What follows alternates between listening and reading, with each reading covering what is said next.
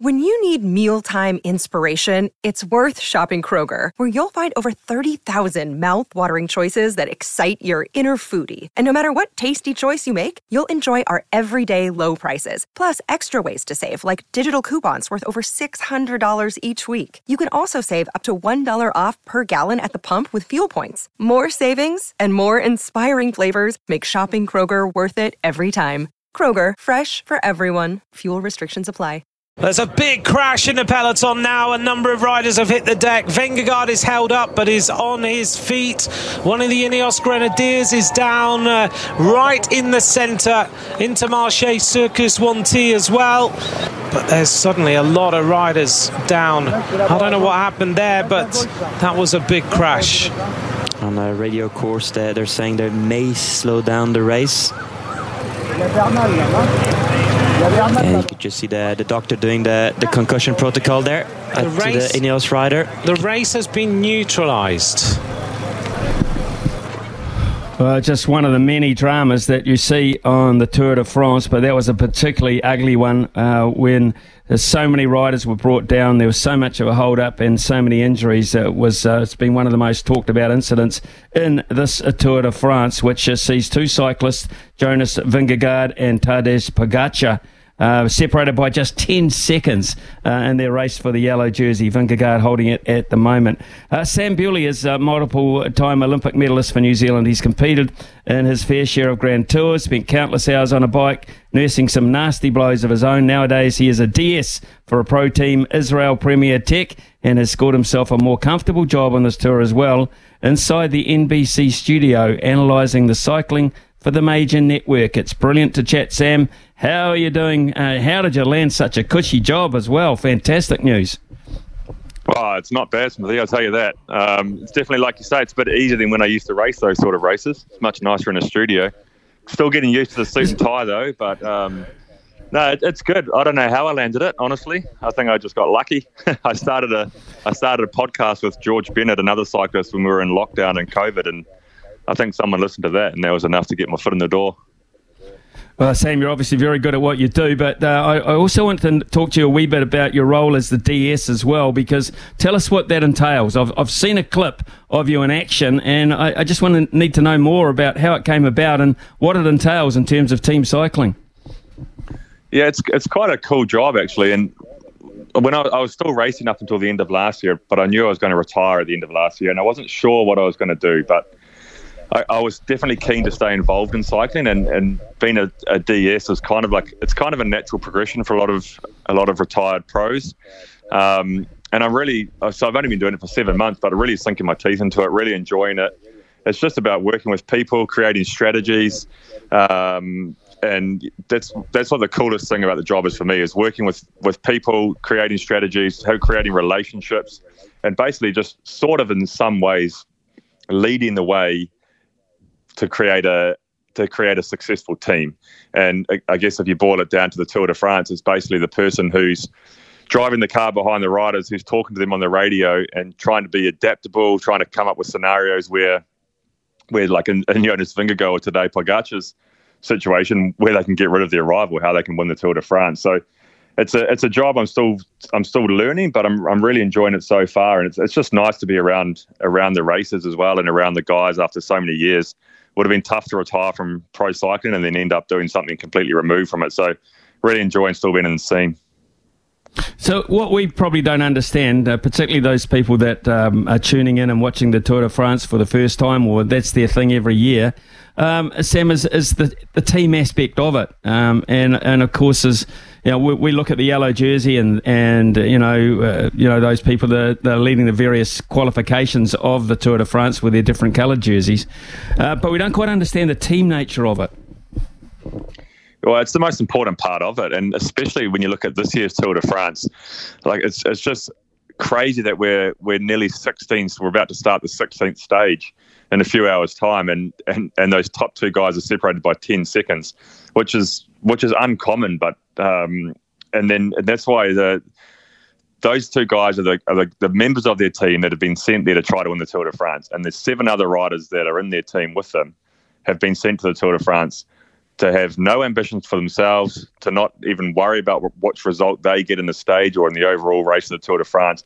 They're there just purely to, to aid and look after their team leader and try to try to help them win the Tour de France. And this year is a perfect example of how important it is to have a, a strong team, because these two top guys, Vingegaard and Pogacar, they, they can't be separated. And, and they've been trying to separate from each other, but they just can't do it. So it creates a really exciting last week of the Tour de France, and it's going to bring into play the team so much, because ultimately, if they if they can't separate each other physically, the only way they're going to separate each other is by strategy and by team tactics, and using their, their seven riders that are there to help them to set up a situation where they can eventually fight, try to find some time on their rival. So it, it's a really exciting race this year, and, and the, those two teams have been dominating the race, are certainly the two strongest teams in the race, and uh, they need to find a way to use their use their team and use their strengths to get rid of one rider or the other.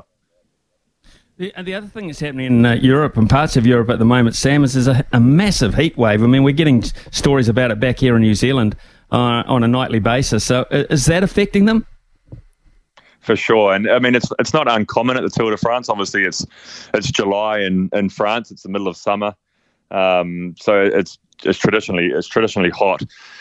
But it, it, it, it plays a big a big role. And, and thankfully, like like anything in, in, in the world, it's, cycling is evolving, and people are getting more knowledgeable about um, protocols around keeping keeping the riders cool. And and you can only do so much. I mean, ultimately, you still have to go out there and ride your bike for anywhere from four to six hours in thirty-five to forty degree temperatures. But the science the science has come a long way with the cooling protocols, and we see it in a lot of other sports as well with the ice vests, and uh, in cycling we use what we call ice socks, which is basically exactly what it sounds like. It's just a sock with some ice in it that you put down your back to try to keep cool. Uh, Tadej Pogacar, who's sitting second in the Tour de France at the moment, he even has a van that drives around and is at the finish line of every stage that has an ice bath in it. So he's finishing the stages and hopping straight into an ice bath. So it's it's definitely a, a challenge to to combat the heat, and some riders are better in it than others. Um, but thankfully, you know, the evolution of the sport's allowed allowed the riders to have a little bit more access to protocols that can help help them at least handle it a little bit better. Uh, there's a time trial coming up, uh, of course, Sam, from uh, Passy to Combloux. I, I just wonder, is, is this a stage uh, where they could find some separation? How does the, the time trial work as such? Um, I guess that's the, it's the one we've just been speaking about the team, the teams, but um, I guess it's the one stage of the twenty-one that is only about the individual. The, you, there's no there's no teams out there with you. You're just out there by yourself, racing against, basically trying to get from A to B faster than anybody else. And uh, you know, traditionally the time trials in the Tour de France have been quite decisive in separating the the top guys. I think that this year, man, it's, it's like, separate them at your own peril. These guys are just so close, and, and I kind of hazard a guess that at the end of the time trial, uh, later on today or tomorrow, wherever you are in the world, um, I, I hazard a guess that the time gap's not going to be much different. I think there's a chance that it could swing the other way. Pogacar could be in front of Vingegaard on the overall classification by the end of the time trial, but I think it would be by a very, very small margin. So it's just going to be another stage that, you know, there will be some time gaps between those two guys. How big it's going to be, I don't know, but I suspect not much. Um, and that's just going to set up an exciting final week of the Tour de France, because there's some big, there's still some big mountain stages to come. Yeah, well, one of those is, uh, of course, the Col de la Loss. Uh, that is a two thousand three hundred four metre climb, and uh, Pogacar himself has uh, basically said uh, he thinks this will be the day. Yeah, it's going to be the decisive day, no doubt about it. It's it's just a monster, that climb, and like you say, it, It goes to, you know, the top of that climb's at two thousand three hundred metres, so that also starts to come into play. We spoke about the heat just now. It's it's going to be hot, I'm sure, um, but the altitude as well. It's, it's such a different game when you're trying to race your bike full gas at that sort of altitude. Obviously, the air's a lot thinner up there. It's a bit harder to recover when you make an effort. So the guys have to be a little bit smarter with how they how they gauge their effort, how they attack when they when they really want to put the power in, because If you if you try to get away from, if, if one of the riders tries to get away from the other guy and, and can't do it, and he's made a big effort to do so, you just don't recover like you do down at the lower level, lower altitude, um, lower elevation. So Uh, it's going to be decisive, and it's just, and the climb itself, even removing the altitude, it's just a monster. It's a long climb, it's a steep climb, and there's a small descent. Once they get to the top, it's a small descent into the finish in Courchevel, which, which if they if they one of the guys has a small gap over the top of that climb, you can kind of open up the gap pretty quickly on that descent. So, no doubt that stage is going to be the most decisive of the race. Uh, I guess we call it the Queen stage, what they say in cycling terms. Uh, and then stage twenty as well is also is also a stage that provides a lot of opportunities if one of the guys needs to find some time. Sam, we've all seen the photos of what happened uh, when the fan, I'd li- I would call him a, an idiot, but uh, here's the thing, he took a selfie, brought down half the field, which is a- absolute calamity. But when you look at the Tour de France over the years, uh, one of their little idiosyncrasies is those narrow lanes that the fans tend to produce for the cyclists to go up, almost a single lane thing. Um, what can they do about that, if anything? The, then where that crash was the other day with that fan taking a selfie, you can't really do anything in those situations because basically you just got to, you have to call them an idiot and hope they hear you because the, it's just ridiculous that they the fans like that are just irresponsible and, and I'm sure they're excited about what's happening and they sort of lose their minds a little bit. But on that section of road, it was kind of in a place where they were just passing through a small village and These these stages are, are you know one hundred eighty kilometres long. You can't put barriers and fences up for one hundred eighty kilometres. You just kind of have to plead and hope that the, the fans have a little bit of respect and a little bit of smarts and know not to put their hand or put their phone out in the middle of the peloton. Um, and it's it's really it's really hard to combat that. And like you say, we've seen it multiple times in the Tour de France. It happens every year, which is a real shame. But I think there's other other situations where they go up those mountains, which are really really narrow roads, and then you get at times hundreds of thousands of people on those on those climbs, and we've, we, like you say, we've seen the images. It creates just a, a tiny little corridor for the riders to get through, and and that that's pretty scary. Like as much as it's fun and the atmosphere is, is cool, and it's, it's such a unique sport that you can have that much that much access to the athletes, it is a bit scary because at any moment you could get your handlebar clipped from from somebody. And on those climbs, it, you can probably do things about it. I think at least once you get towards the top, you could put some fences up or. Or even just some ropes, or I know in, in the race in Italy, the Giro d'Italia, the Grand Tour there and Tour of Italy, they just have hundreds of police basically who just create like a human chain. Uh, so there's there are things you can do. I think the other day there was a bit of an incident at the top of the climb where the fans were there were so many fans that the two motorbikes in front of the of Pogacar and Vingegaard couldn't get couldn't get through, and then the riders basically rode at the back of the motorbikes. Um, so in that situation, they they could have had some ropes up or some fences up or. I mean, there's always the option to close the top of the climbs to fans as well, but then that's sort of taken away from what's so unique and cool about our sport. So there's things that there's sort of there's things that you can do, I'm sure, but um, ultimately it's just about people having a bit of smarts about what they're trying to do, what they're trying to do when they're watching a bike race. Sam, one of the interesting things as well uh, about this bike race in particular is the the last stage as such into the Champs-Élysées. Uh, which is a trad- traditional finish for the Tour de France. Uh, I just uh, wonder, tell us a wee bit about that, because it seems like it, it basically is just a ride in the park, very good natures, et cetera. Has it ever been a competitive stage? Uh, it, it is a competitive stage. It's kind of, it's a, it's a funny dynamic to explain because it's kind of like, uh, uh, it's actually really, really hard racing because in a, in a lot of ways people have kind of switched off because they've they've reached the finish of the Tour de France. They probably had a few beers the night before, so they might have a bit of a headache. But it's kind of just it's just not a race for the overall classification anymore. So although it officially is a race, it's just a gentleman's agreement basically that nobody would attack the yellow jersey or try to take the or try to win the overall Tour de France on that stage. Whatever the time gap is, whether it's one second or one minute between first and second when they get to that stage, it's kind of accepted that it stays like that, and you don't try to do anything else. You don't try to attack the rider. But it's still a, it's still a it's the most prestigious stage for a sprinter to win. It's it's essentially the the world champs of of bunch sprints. So it's it's a stage that's for the fast guys, which we see every year, just a full bunch sprint. But to win that stage. Um, as a sprinter is, is is the biggest thing you can win it in cycling. So it's it's the most prestigious it, although it's not a race for the overall classification, it's the most prestigious r- stage you can win as a sprinter. So it's still a full gas race, and they they spend forty or fifty k riding into into the centre of Paris there, and that's where they, you see all the photos of them drinking champagne and everything, and that's that's not really a race. It's essentially just an extended neutral period of the race. But as soon as they hit the city of Paris, it's it's on, and it's it's not easy. You, you get a lot of guys still suffering around the around the Champs-Élysées. Don't worry about that. Hey, uh, of interest uh, to us in New Zealand, of course, has been uh, Corbin Strong uh, out of uh, Invercargill. Uh, I just wonder, uh, have you been able to monitor monitor his process? He hasn't been uh, anywhere near the, the front too often, but uh, how's his performance? No, he's good, Corbin. He's um, it, it was sort of. It's his first. It's his first time doing the Tour de France, but it's also the first time he's done any any Grand Tour. So there's there's Tour of Spain, Tour of France, and Tour of Italy, all three weeks long, and he hasn't done any of them yet. So it's a new experience for him to race for such a long period, for to race for three weeks, um, and he's only a young guy. So the the Tour de France this year was about two things. It was you know, firstly, it was about getting experience. Uh, learning his body, learning how he can manage a, a three-week stage race.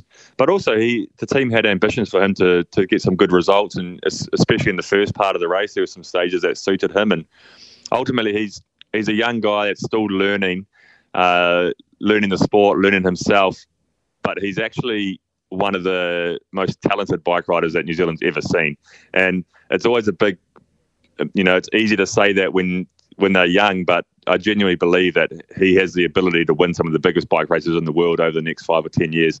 He's just young. He's just learning still. Um, and the Tour de France is a really important part, but he's handling it well. He, he's he's obviously getting tired now, like everybody else, but um, he's handled the race well, and he'll have no problem getting through to Paris, and he'll come away from that with a lot of, lot of lessons learned, and it'll stand him in good stead for the future. But he's definitely, a, as a Kiwi, he's definitely someone you should be following, because he's he's definitely got the ability to win some big bike races. Sam, can you pick it for us? Can you can you see anything in these two riders that for you uh, separates them? I mean, you know, if we had a, a, had five bucks to put on one, wh- who would you recommend? Put it that way. Well, they're probably both paying about a dollar one at the T A B, aren't they? So you wouldn't get much for your five bucks. But um, oh. It's so hard to separate these guys. At the start of the Tour de France, I, when someone asked me the same question, I said Jonas Vingegaard would win. So I'll stick with that for now. I think I think he's Tadej Pogacar is probably the best bike rider in the world, but um, Jonas Vingegaard is one of the is maybe the best Grand Tour rider in the world. It's quite a specific discipline, um, and I think the time trial is going to suit him, uh, and the, and certainly the Col de la Loss, like we spoke about in a couple of days' time. So. If guns in my head, I'll say Jonas Vingegaard is going to win. The tour's in good shape. I mean, it's not just, you know, in the years coming forward. I mean, these guys obviously are not going to flag it at the end of this. But in terms of going forward, I mean, we see the Yates brothers out of Britain, um, a good, strong contingent of Australian riders, et cetera. Rodriguez from Spain currently sitting third in the general classification. You think the race is in good shape going forward to be more competitive? Yeah, for sure. I think you hit the nail on the head there.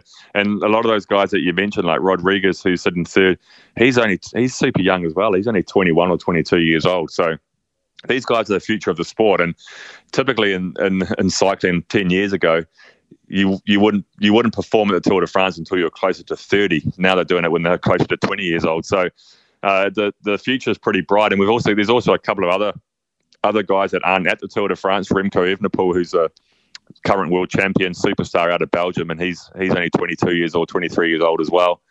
Uh, so once he joins the Tour de France game, which I'm pretty sure he'll do next year, it's going it's just going to get even it's going to get bigger and better. And we see these two guys, Pogacar and Vingegaard, fighting it out this year at the top for the for the top spot. But you chuck Remco Evenepoel in there, you chuck Primoz Roglic, who won the Tour of Italy this year, in there, you give Rodriguez another year or two to get develop a little bit more.